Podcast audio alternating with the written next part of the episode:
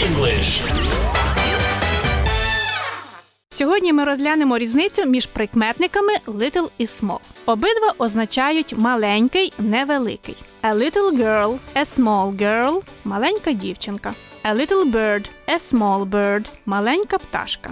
Small – це нейтральне слово і просто говорить про розміри. Наприклад, small business – малий бізнес. Little має позитивне емоційне забарвлення. Тобто це маленьке нам подобається. A little puppy – маленьке цуценя.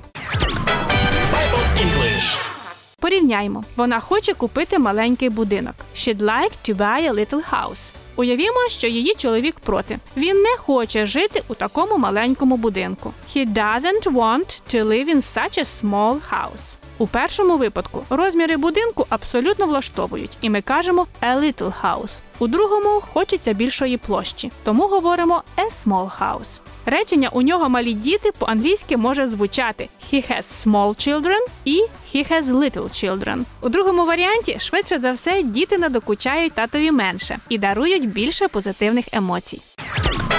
Bible English. А тепер приклади з Біблії.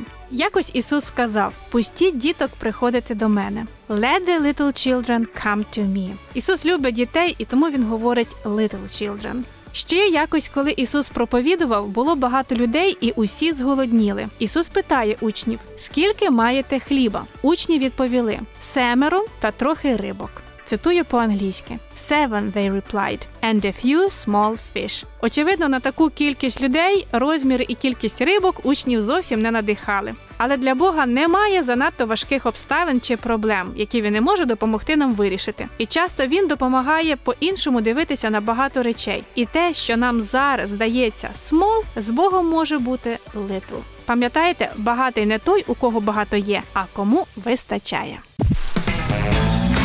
Rebel English.